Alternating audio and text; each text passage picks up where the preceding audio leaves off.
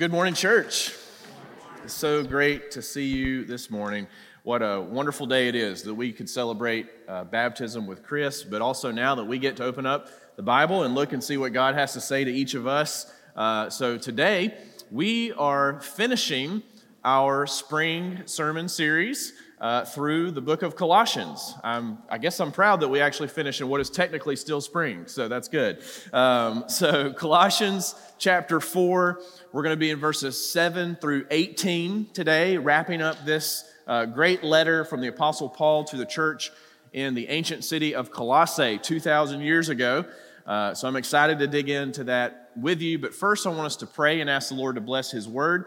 And also, as tomorrow is Memorial Day, I want us to pray for those, of course, who are grieving and remembering those who have given the ultimate sacrifice for our freedom here, and we want to remember that in our prayer today as well. So would you pray with me? Lord Jesus, we are so thankful for salvation. We're thankful that we get to celebrate today with Chris and this wonderful baptism. And Lord, we thank you for all the things that you're doing in his life, Lord. We pray that he would continue to be discipled here at Kernan. Lord, help us as a church family to love him and help him, Lord, as he grows in his faith. God, we thank you so much for your word. We thank you that we get to open the Bible today and learn. Lord, we especially remember those, God, who are grieving and remembering those who have fallen, Lord, to give us the freedom to be able to worship today, Lord. So as we come upon Memorial Day tomorrow, Lord, let us remember those, God. We thank you so much for them. Lord, we thank you for ultimately your sacrifice, Jesus, that you laid down your life so that we could have freedom in Christ, so that we could have freedom spiritually forever. So thank you, Jesus, for who you are and what you've done for us. We thank you that we get to finish this letter today. I pray that you would speak to our hearts through your Holy Spirit in every way. It's in Jesus' name we pray. Amen. Is Christ enough? That is the question that Paul has repeatedly answered with an emphatic yes over and over as we've looked through this letter. We're asking, and essentially that's what Paul's asking, is Christ really enough for you? Is he enough in your daily practical life to sustain you? Is he enough for you to lean on? Is he enough to be your solid rock and your foundation through all the ups and downs that you experience in life? Is Christ enough really for you? Or do you need something else? Right? Do you need to go searching for some kind of other philosophical way to live your life? Do you need some other meaning and purpose in your life? Do you need something to give you the happiness that you think you are entitled to in this world? What is it that you think you need? And can you answer that question by asking, is Christ enough, with a yes, right? That's what we've been looking at for all these weeks. And here's how Paul, I want to just kind of recap briefly what Paul, how he has specifically answered this question, is Christ enough? Well, yes, Paul has told us this. Christ is our Redeemer. He is the exclusive cosmic Lord. He empowers us for his mission. He is the source of all truth. He raises us from death to life. His record is ours. He is our past, present, and future. He gives us a new identity. He gives us the design for marriage. He is the example for kids and parents. His work motivates our work. He opens doors for us to share the gospel. Can you see it? This short little letter in the New Testament, written by the Apostle Paul 2,000 years ago. Is Christ enough? I mean, yeah. How could he not be? Right? Look at all that he's given us. And lastly, today, as Paul's letter comes to a close, and as he delivers his final greetings to everyone who will read this letter, it's interesting how he closes the letter. We see him mention 11 different people by name. 11 different people by name. So if this was a Facebook post, he's tagging all his friends, right? That's what he's doing. So why does Paul take the time to address these people specifically? It's an interesting thing to do in the ancient world when you're writing a letter that's going to be copied and read around different churches and different cities. Well, the very mentioning of these 11 people signifies the importance of all of them pursuing Christ together. That's what it signifies, right? It emphasizes the importance of Christian community. Paul wants us to see here that we're all in this together, and we truly need each other. God built humanity to crave community. God wired us in a way that we are most happy when we are enjoying our lives with others. That is a God thing. He gave you that longing and that desire. So everything Paul has said in this letter, all the different ways that Christ is enough for us, all those ways are best understood and demonstrated in the context of community, of Christian friendships, specifically in the body of Christ, what we call a local church, such as the one you're sitting in right now. Colossians chapter 4. I want us to read verses 7 through 18 just at once in its entirety to really just see how Paul lays this out as he is addressing this church for the final time, and he gives all these names and talks about these people. So would you read with me? Let's start. I'm going to start in verse 7. I'm going to read down to verse 18 and just follow along on the screens, or you can look in your Bible there in your seat. But here's what he says. He says, and these are great names, by the way, Tychicus, right? Tychicus will tell you all about my activities. He is a beloved brother and faithful minister and fellow servant in the Lord. I have sent him to you for this very purpose, that you may know how we are and that he may encourage your hearts. And with him, Onesimus, our faithful and beloved brother, who is one of you. They will tell you of everything that has taken place here. Aristarchus, my fellow prisoner, greets you, and Mark, the cousin of Barnabas. Man, Mark just got such a lame name, right? Just Mark, right? Just kidding, Mark. It's a great name. And Mark, the cousin of Barnabas, concerning whom you have received instructions. If he comes to you, welcome him. And Jesus, who is called Justus. So Jesus Justus, Jesus was a common name in that time, so he went by Justus. These are the only men of the circumcision among my fellow workers for the kingdom of God, and they have been a comfort to me. Epaphras, who is one of you, a servant of Christ Jesus, greets you, always struggling on your behalf in his prayers, that you may stand mature and fully assured in all the will of God. For I bear him witness that he has worked hard for you and for those in Laodicea and Hierapolis. Luke, the beloved physician, greets you, as does Demas. Give my greetings to the brothers at Laodicea and to Nympha and the church in her house. And when this letter has been read among you, have it also read in the church of the Laodiceans, and see that you also read the letter from Laodicea. And say to Archippus, see that you fulfill the ministry that you have received in the Lord. I, Paul, write this greeting with my own hand.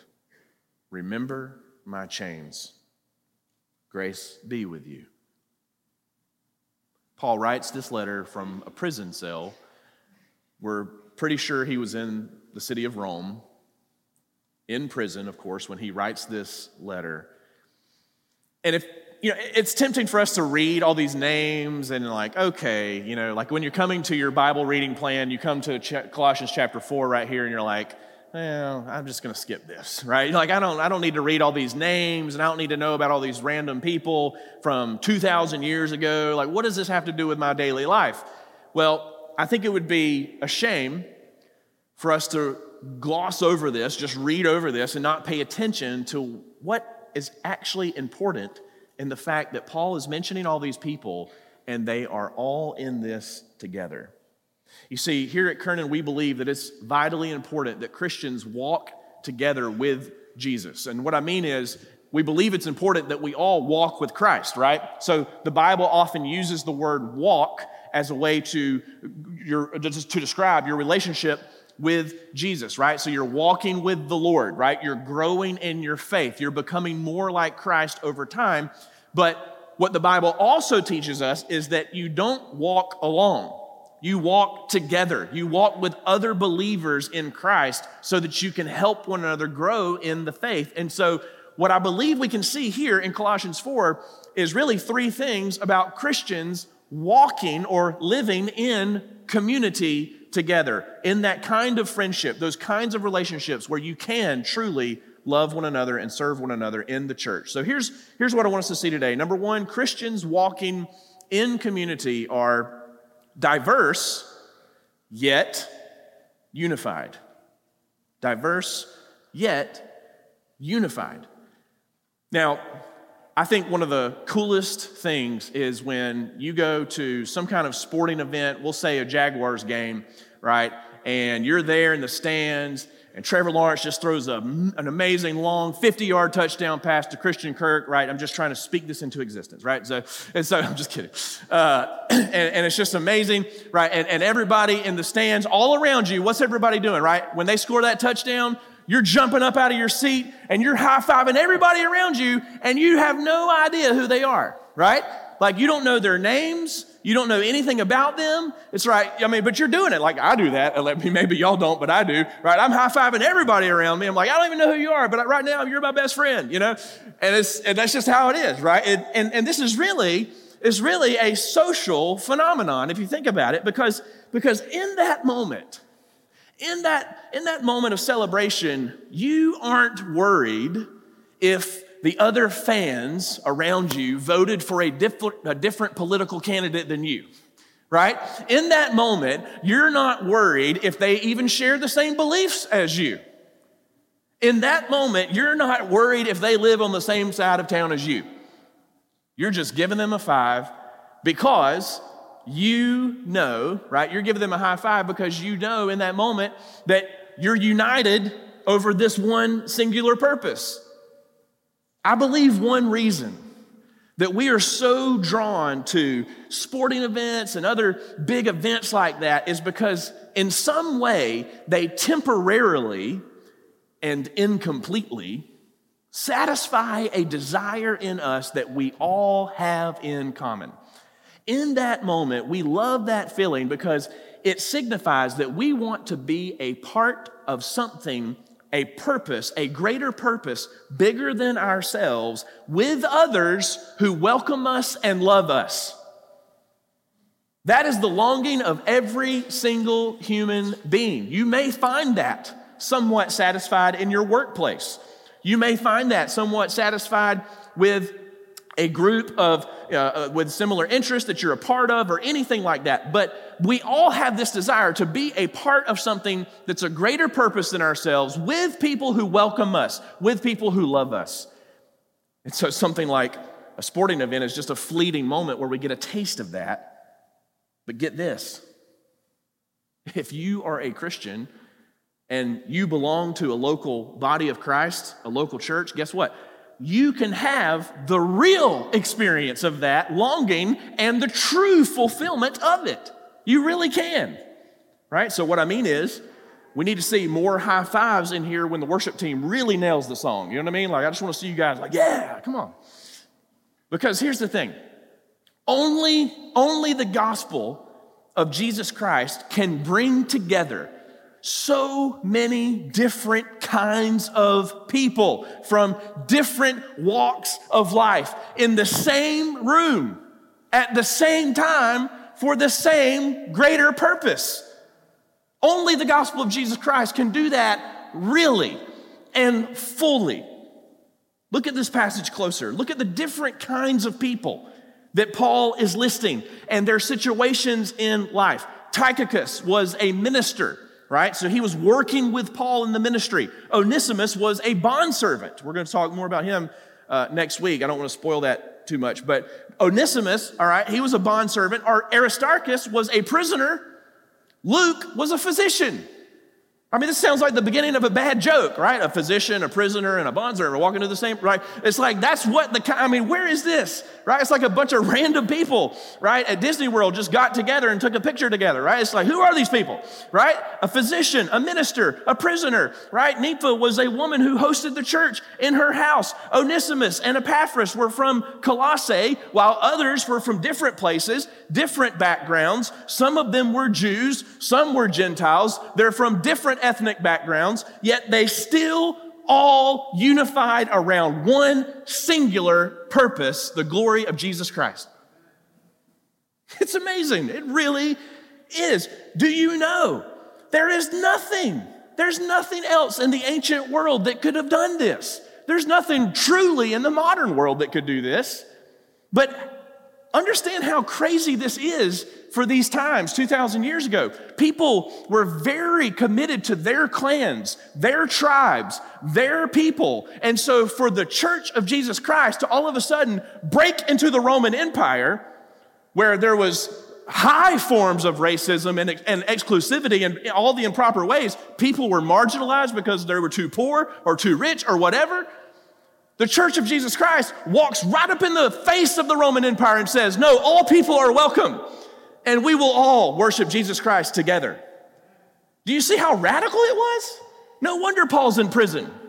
No wonder they thought he was challenging the empire in some way, because this was a radical idea of the time, yet I argue it's a radical idea today. Only Jesus can bring all of us together in this room right now. Colossians 3, verse 11, Paul's already said it in the letter previously. He said what? Here, there is not Greek and Jew, circumcised and uncircumcised, barbarian, Scythian, slave, free, but Christ is all and in all. Our prayer should be that the same thing would always be true of us here at Kernan Church. This church and every church should be a place where all kinds of people can come and give their lives to Jesus Christ and seek Him in community with others. The church should be a taste of what heaven will be like, with the nations gathered around the throne of God, worshiping our King Jesus. We are radically different in appearance and background, yet radically the same in love and adoration of our Savior. The church is diverse, yet unified around the gospel of Jesus Christ. The blood of Jesus is what binds us together forever, no matter where you came from or who you are. Christians walking in community are diverse, yet we are unified. Number two, here's what we see in the ending of this letter. Christians walking in community are individually responsible, yet team-oriented. Now, when I was preparing my sermon, the first thing that came to my mind when I thought of being individually responsible, yet team-oriented, is the Chick-fil-A drive-thru, right? I mean, just think about it. It's amazing, really. Like, you go and you sit in the drive-thru, there's 30 cars in front of you, and you're thinking, this is going to take an hour. And then somehow you are in and out with your food in 5 minutes. It's amazing, right? Because they have a small army out there, and everybody's doing a different job. Someone is taking your order. The next person asking you what sauces you would like. The next person is asking you or confirming that your order's correct. There's a guy that's checking the air in your tires while you're waiting to get your food. I mean, it's just incredible. So here's what we see. Think of all the ways each of these unique persons that Paul mentions here, all the unique ways that each of them were individually responsible for the mission that God gave them, for the purpose and the gifts that they were to steward. Some were ministers working alongside Paul. Some were just faithful friends who encouraged him. God gave each of them individual responsibilities, individual gifts and purposes and resources to love, to share, to serve. Luke was a physician. Tychicus and Onesimus were willing to be mail carriers, right? I mean, they were going to take this letter that Paul wrote and travel thousands of miles to get to where it should go, right? Nympha was willing to host the church in her house. She opened up her doors so that the church could meet in her home because they didn't have church buildings 2,000 years ago like this. So each person had an individual part to play, a sense of ownership in the matter and responsibility in the greater mission and purpose of the church, yet the pressure of the church's mission, it didn't just fall on one person. They all needed each other. They all needed truly each other. You see, it's not about one person. It's not about you. It's not about me. Church, and specifically the mission of God, it's just not about us. It is about one person, but he's not you and he's not me. It's Jesus Christ. Christ is working in all of our lives, individually, yet to shape us and to shape human history for his glory, to move us toward eternity. And one way this is best demonstrated is in the way we understand our roles as members of a local church, as being a part of the same local church. Paul talks of this elsewhere, and pretty cool metaphor he uses in 1 Corinthians chapter 12. Maybe this is familiar to you, maybe not, but in 1 Corinthians chapter 12, listen to what Paul says. He says, "For just as the body, the physical body, is one and has many members, and all the members of the body, though many, are one body, so it is with Christ." In other words, the body, the physical body, you have all your different body parts, but the body of Christ, the church, that metaphor that Paul uses, has all of us, all the different members, right? So, for in one spirit, he says, we were all baptized into one body, Jews or Greeks, slaves or free, right? Doesn't matter who you are, and all were made to drink of one spirit. For the body does not consist of one member, but of many. And then look at what he says down in verse 21. The eye cannot say to the hand, I have no need of you, nor again the head to the feet, I have no need of you. Verse 27, he says, now you are the body of Christ and individually members of it. In other words, Paul is saying, listen, every single part of the body, your physical body, is important, right?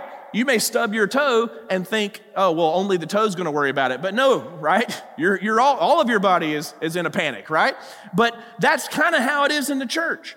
You may think, well, I don't matter. I'm not a big... No, listen, every single one of us matters to each other.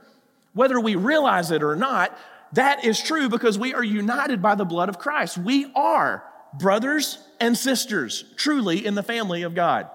So we each have individual responsibilities and roles and things to do in the way God has gifted us, yet it's a team-oriented mindset.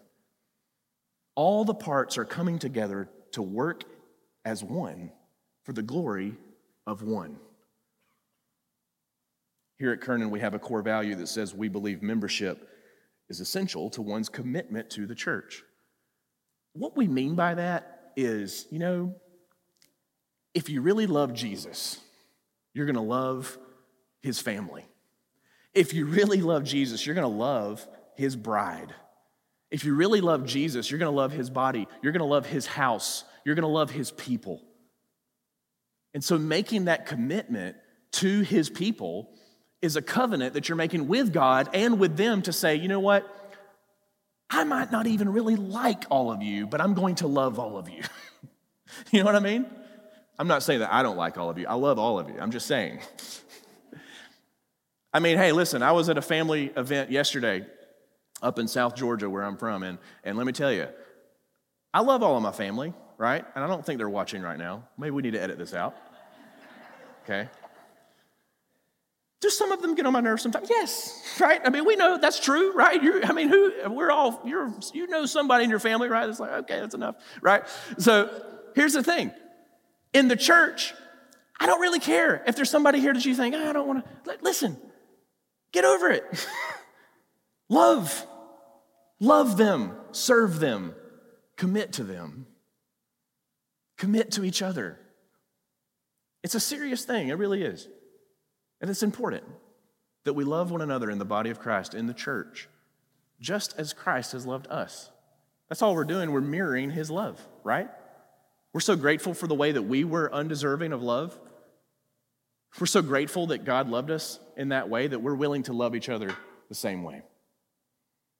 We do believe here that church membership, it's essential if you're really committing to Jesus and his body. So the key here that Paul is getting at is to be the individual God called you to be and own that responsibility, yes, but do that with a team-oriented mindset. God doesn't need any Lone Ranger narcissist Christians who've gone rogue. God wants each of us to express our individual callings to serve him together in the context of community, in the church. That is your calling as a Christian. That is your calling as a Christian. If you are a follower of Jesus, it is to love the church. It is to be a part of it. Not for the glory of the church, for the glory of Christ, because we are many members, yet part of the same body. This gospel phenomenon, you know, it goes beyond Sundays, though. It goes beyond just this worship service, and that's really the beauty of it. The third and final thing we see here is that Christians walking in community are also servants, yet family. Servants, yet family.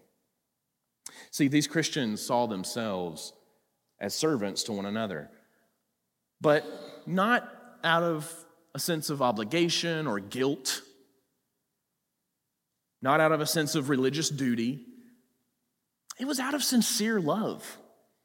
It was out of sincere love for one another as the family of God. You see, you can be unified with other Christians and even see yourself as a team player in the church, like, check, got that, check.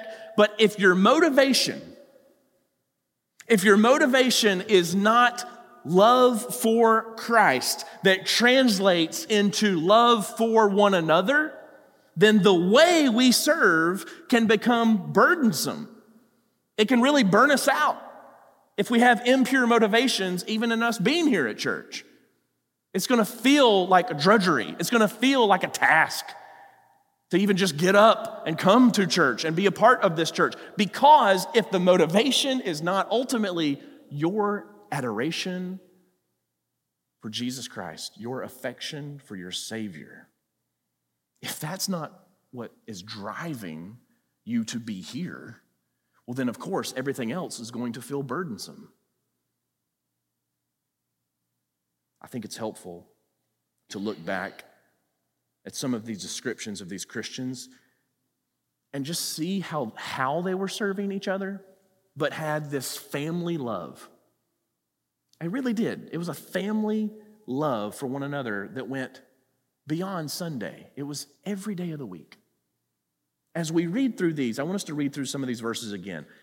And as we do, I want you to think, are these characteristics true of my involvement here in this church family? Are these characteristics true for me? All right, I'm going to go through these a little quickly, so bear with me. You can just follow along on the screen. First, notice how they were involved and engaged in each other's lives, right? They actually spent time together. Look at this, Colossians 4, verses 7 through 9. Tychicus will tell you all about my activities. He is a beloved brother and faithful minister and fellow servant in the Lord. I have sent him to you for this very purpose, that you may know how we are and that he may encourage your hearts. And with him, Onesimus, our faithful and beloved brother, who is one of you, they will tell you of everything that has taken place here. See, this isn't just like, hey, how's it going? We've missed you. What's going on in your life? It's not that. It's so much deeper than that. Paul and these Christians in Colossae genuinely loved each other. They genuinely saw each other as family, and they were deeply concerned about what was going on in each other's lives. This shows that they cared about each other's well-being. They wanted their involvement with one another to go beyond Sunday morning. In verse 8, Paul says that Tychicus will encourage their hearts. In verse 11, Paul says these friends have been a comfort to him. It's this kind of encouragement. It's this kind of comforting one another that can only happen in the context of friendships, right? It's hard to encourage and comfort someone that you're not really friends with. So when someone is actually going through a situation in their life, if you've already built that bridge of friendship with them here at this church, then guess what? You have that opportunity to love them. You have the opportunity to comfort and encourage them in the moment of crisis because you're already their friend. So how are you actively getting to know others in the church in a context outside of Sunday morning? I mean, that's a great question for all of us. How are we spending time together outside of Sunday morning? Next, notice this. Notice how they prayed for one another, and they were deeply devoted to each other's spiritual growth and discipleship. Verse 12, Epaphras, who is one of you, so he was from Colossae, a servant of Christ Jesus, greets you, always struggling on your behalf in his prayers. How many people are you struggling for on their behalf in this church in your prayers? How many people are we coming before God and saying, Lord, I love so-and-so, or I love so-and-so. Would you bless them? Would you help them? They're going through a tough situation right now. Would you give them the strength and the wisdom to know how to handle it? Would you help me to be an encouragement to them? Would you help our church family to be an encouragement to them? How many people in this church are you lifting up to God by name throughout the week?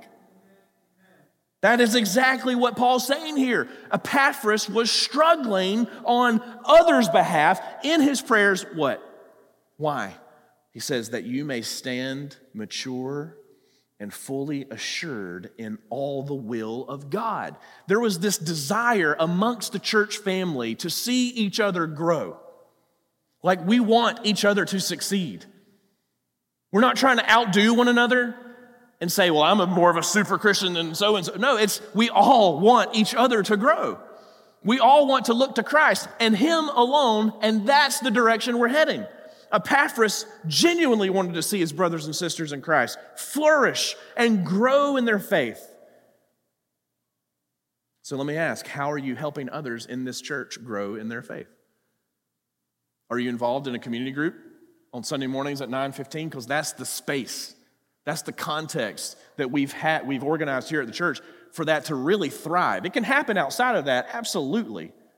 But that's the space where you can at least start making those connections and then spend time with each other outside of Sundays so that these bridges are built, so that we have these connection points, so that friendships can take root, so that in the moment of crisis, when someone needs you, when you need someone, we are already there. That's the kind of love that Epaphras loved his church with. It's really beautiful. Next, notice how they worked hard for the benefit of others, to serve the interest of others. Verse 13, Paul says, for I bear him witness, Epaphras, he's speaking still of Epaphras, right? That he has worked hard for you. He's worked hard for you and for those in Laodicea and in Hierapolis. In other words, Epaphras was serving the body of Christ. He was serving in the church for the benefit of others, for the betterment of others. Another one of our core values here at Kernan is we serve the needs of others before our own. Just as Christ served our needs when he came to earth and set aside the interests of glory in heaven, he put all his riches of heaven aside, and he came to earth and lived in poverty and experienced the worst humiliation you could ever imagine socially, and just the turmoil that he went through, even psychologically, as we see a glimpse of in the Garden of Eden and hanging on the cross. When the Father turned his back against him, Jesus put your interest ahead of his own in the ultimate service. That's what we're called to do. Epaphras worked hard for his church family. How are you working for your church family? How are you serving in the body of Christ? Notice how they open up their homes to each other and showed Christian hospitality. I think this is great. Look at verse 15. Paul says, give my greetings to the brothers at Laodicea and to Nympha and the church in her house. Right? And get this. Notice how their mindset wasn't even isolated to their own church. right? So Nympha, she was allowing people to come into her house, showing Christian hospitality, having others in the church over at her house so they could worship, so that they could study God's word, so they could grow in their faith and have solid friendships in this world. Yet they were also not even only concerned about their own church. They were praying for other churches. They had a desire for other gospel-centered churches to flourish. Look at verse 16. And when this letter has been read among you, have it also read in the church of the Laodiceans, and see that you also read the letter from Laodicea, right? This is a kingdom mindset. You know, just last week we had Bob Bumgarner come and preach. He's the lead missional strategist for our local association of churches known as First Coast Churches. That's the association of other sister churches in Jacksonville that we partner with and say, you know what? We want to be on mission for God together. And so we love our sister churches here in Jacksonville. We don't want just Kernan to thrive or flourish. We want all the gospel-centered churches in Jacksonville to flourish. Why wouldn't we? We want every single person and every kind of person in every part of Jacksonville to be reached with the gospel of Jesus Christ, and this one church can't do it all. So it's amazing the others-focused mindset, the service-oriented kingdom mindset that these early Christians in Colossae had. They were not concerned about themselves. They loved other people in the church family, and they loved other church families. It's amazing. Notice there was accountability. There's accountability and clear expectations in the service to one another. Look at verse 17. This is a little interesting, because at first it kind of looks like, well, man, Paul's really calling out Archippus here, right? And say to Archippus, see that you fulfill the ministry that you have received in the Lord. See, Paul, for whatever reason, felt the need to say to Archippus, like, hey, we have a mission together. Let's see it through. Let's fight to the end. Let's finish well. Paul wasn't afraid to say, don't forget your job that you have to do in the church, but let's do it with excellence for the glory of God. And finally, lastly, verse 18, Paul closes out the letter. He says, I, Paul, write this greeting with my own hand. So normally he would dictate his letter and a scribe or someone would write for him, but no, he takes the pen. He takes the pen in his own hand and dips it in the ink, and he writes, I, Paul, write this greeting with my own hand. Remember my chains. Grace be with you. I think he did this to signify the personal touch that he wanted this letter to have with his church family, to signify that we should bear one another's burdens. He says, remember my chains.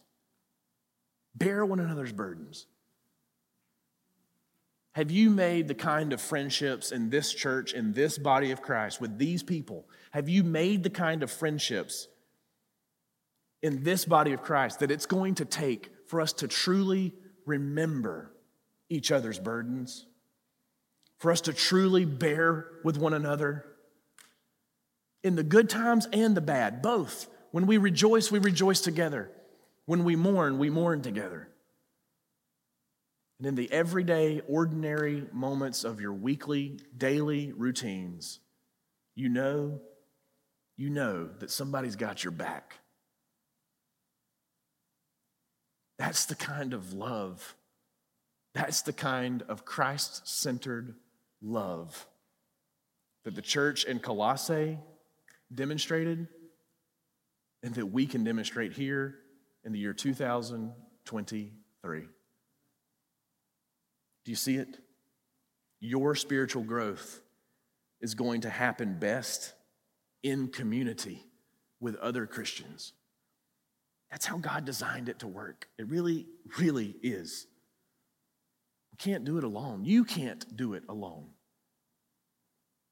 Our vision statement here at Kernan says, Kernan exists to glorify God by making disciples who worship with authenticity, walk in community, and witness as we go. You see, we truly are a family here. A family who can truly love each other because of God's great love for us. Jesus Christ, is our truest friend. He is our truest brother because he showed us what ultimate love for one another looks like. It really is all about him. In Galatians chapter 4, verses 4 and 5, I want to close by looking at just the marvelous wonder of Jesus Christ and who he is, because it is because of his brotherly, affectionate, service-oriented love that we can call each other family. Look at Galatians 4. But when the fullness of time had come, God sent forth his Son, born of woman, born under the law, to redeem those who were under the law, so that we might receive adoption as sons. So in other words, God the Father sent his Son to us who were under the law. In other words, we could not do something good enough to work or earn our way to God. We were trapped in our own selves, trying to prove ourselves constantly. But God sent Jesus to you, to this earth, to rescue you from you. That's really it, isn't it? God sent Jesus to earth to rescue you. From all the ways that you think that you can impress God, all the ways that you think that you can earn your salvation somehow by being just good enough or giving enough money or giving your time or whatever. No, God says no one can be good enough because God is perfect and none of us can be perfect. So we need someone to rescue us. We need someone to stand in our place. We need someone perfect. We need someone perfect to say, you know what, I'm going to substitute myself for all of Andrew's sins because his sins are going to drag him down and away from God forever. And that's exactly what Jesus did for you, for me. He came to earth and substituted himself and died in your place. He paid the penalty for your sin. So that guess what? When he raises from the grave, God the Father says, hey, sin has been dealt with, so now I can adopt you into my family. That's exactly what God does when you put your faith in Jesus Christ, just as Chris did a couple of weeks ago. God adopted him into his family, and that's what he has done to you, Christ follower. John chapter 15, Jesus himself said it this way. This is my commandment, that you love one another as I have loved you. Greater love has no one than this, that someone lay down his life for his friends. Listen to these words, verse 14. If you need encouragement today, Jesus says, you are my friends. You are my friends if you do what I command you. No longer do I call you servants, for the servant does not know what his master is doing, but I have called you friends. The church, we are servants to one another, yet we are family. We are friends of God. We are sons and daughters of God. Jesus says, for all that I have heard from my Father, I have made known to you. You did not choose me, but I chose you and appointed you that you should go and bear fruit and that your fruit should abide so that whatever you ask the Father in my name, he may give it to you. These things I command you so that you will love one another. Wherever you find yourself today, wherever you find yourself in your spiritual journey, perhaps you are new to the faith. Perhaps you've been following Jesus for years. Perhaps your heart is filled with doubt. Or maybe you just have a lot of real, genuine questions. Maybe you don't have many real friends. Or maybe you've been estranged from your family. Whoever you are in here today, wherever you are in your season or experience of life, I want you to listen to me closely as we finish today. I want you to know that you have a real friend in Jesus. Like seriously and really. I'm not just saying that as some kind of cute catchphrase. No, seriously, you have a friend who is closer than a brother. You have a real person who seriously, genuinely loves you, and he's with you in all of your darkest moments. Christ is with you always. He wants what is best for you, even if we don't understand what's best for us sometimes. His interests are your best interests. He's also given you the church. He's given us each other to reflect his love to one another. Is Christ enough? Yes. He gives us each other because he's given us himself. Christ is everything to us. He is always more than enough.